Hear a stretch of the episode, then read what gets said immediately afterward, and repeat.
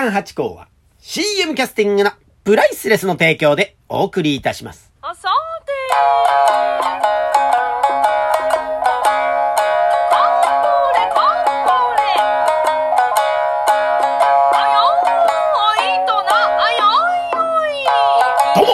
でー松野屋八甲でございます。いやー、ついに開幕いたしました。オペラでございます。オペラマテキついに始まりましたよ。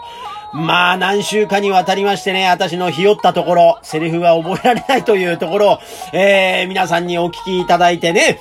いやーもう今回本番ギリギリまでですね、ひよひよしながらいたわけでございますよ。まあ怖かったですね。なんかオ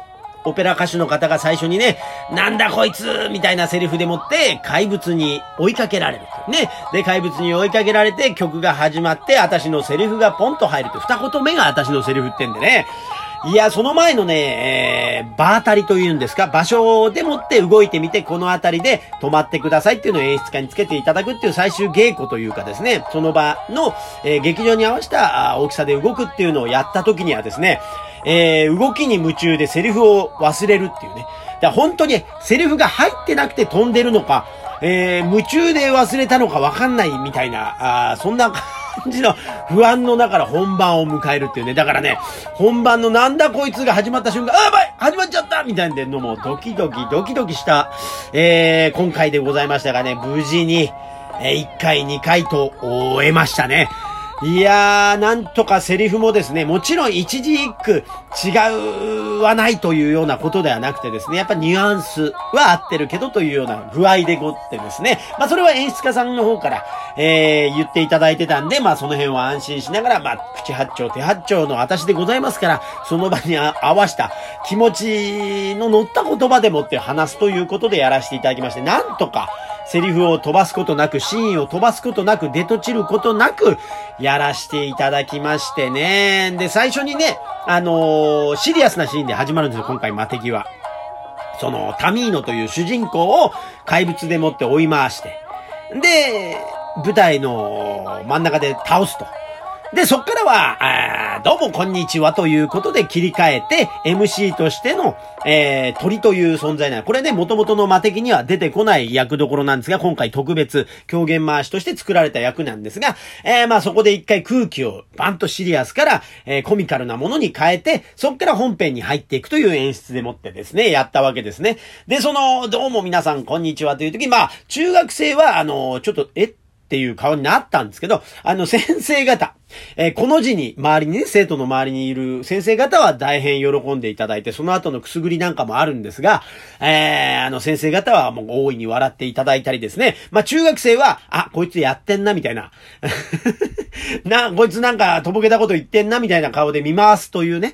友達の顔を見回すという、ピュアな、反応を見ましてね、あ、これは見てくれてんだなと思って安心してスタートして、だからね、精神的に安心すると不思議なもんでね、全体的にセリフが出てきたり、シーンについても、その場で生きていかれるという、なんていうんですかね、シーンで生きられるようになってくるもんでね。だ1回目より2回目がまた良くてですね、非常に安心して、なんかもう今後ね、マイクとアドリブが入ってくんじゃないかっていうぐらいね、リラックスした状態で出れまして、皆さんご心配をおかけしました。なんとかやれましたというところでございましてね。またね、この本番前もね、不思議でね、私ね、パントマイムから入ってますでしょ？で、パントマイムって言うと、無言なんですよ。んで、本番前にしてもストレッチとかはやるんですが、まあ声出したりはない。で、今、奉還っていうのも、まあ本番前のストレッチやら、稽古やらっていうのはないんですね、基本的には。なんか古典芸能って割合そういうものが多いんだそうですね。狂言とかもそうで、本番前にそんなにストレッチしたり声出したりとかっていうんじゃなくて、もうそこまでに仕上がってないといけない。だから多分将軍様の前でストレッチなんて失礼だみたいなことから始まってんのかもしれないんですが、そんな話をちょこっと聞いた次第がありましたんでね。だからあんまりそのね、本番前のこの発声とかって慣れなかったんですね。で、したらね、やっぱオペラ歌手の方ってのは本番ね、30分ぐらい前になると体育館に集まって、みたいなのすごいやるんですよね。で、またそれがね、綺麗な音なんですって。これね、なんていうんですか、アルトとか、ソプラノとか、なんかバスとか、なんかいろいろ、音域の方がいらっしゃるでしょ？だからね、なんかね、総合的に和音になるんですよ、その、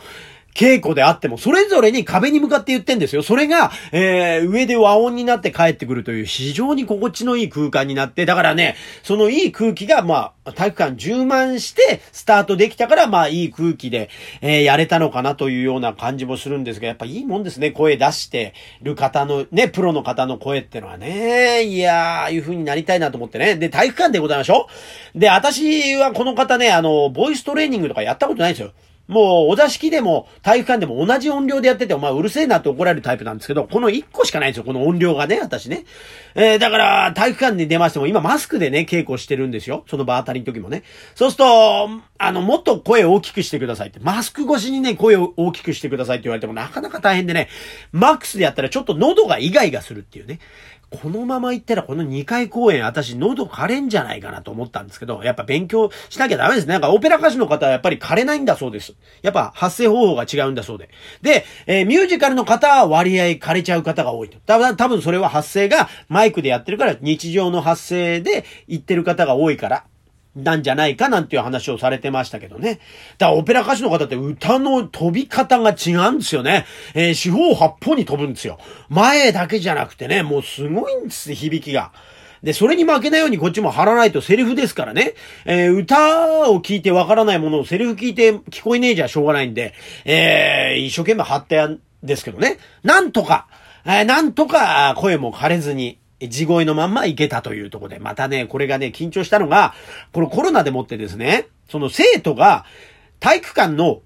後ろの半分より後ろに体育座りで離れ離れで座ってんですよ。で、舞台との距離がめちゃくちゃ空いてんですね。で、3年生、2年生が1学年ずつ1回公演、2回公演。で、1年生は何やってたかっていうと、学校の教室でリモートで見てくださってたんだそうです。で、公演が終わった後に掃除してる子がいたんで、今日見てくれた、ありがとうなんて話をした時にですね、ちょっと苦笑いしてる感じがあったんで、つまんなかったかって言ったら、私たち1年生でリモートだったんで、何言ってるかわかりませんでしたって。もう最悪の答えですよね、これね。もう芝居で、何言ってるか分かんないって、もう地獄ですよね、その1時間。彼らも非常に耐えたと。で、教室だから先生も目の前にいるでしょ？で、寝るに寝られないし、ただただ画面をぼーっと眺めていたというね、非常になんか申し訳ない感じになりましたね。コロナのバカ野郎といった感じでございますよ。いや、本当にね、だから、やっぱりね、劇場ってのはやっぱりお客さんとの距離がある程度近くてですね、お客さんもその世界観にいてですね、共存していきたいんですよね。なんかやっぱりその離れてるとですね、やっぱ当事者意識がないというか、舞台ってやっぱみんなで作るもの、お客さんの空気も含めて舞台って良くなっていくもんだと思うんで、なんか離れてると向こうは俺ら関係ないよってなっちゃうからですね、なんかね、寂しい感じの空気が流れることが多いんでですね。いやー、早くこのね、密な感じで見ていただきようになってほしいなと思ったりなんかしますが、でもね、もう少しずつこうやって、学校に回ってやらせていただけるようになってきたってことに関しては本当にありがたいなと思ったりなんかしましたね。で、また楽屋もね、今回面白かったですね。なんか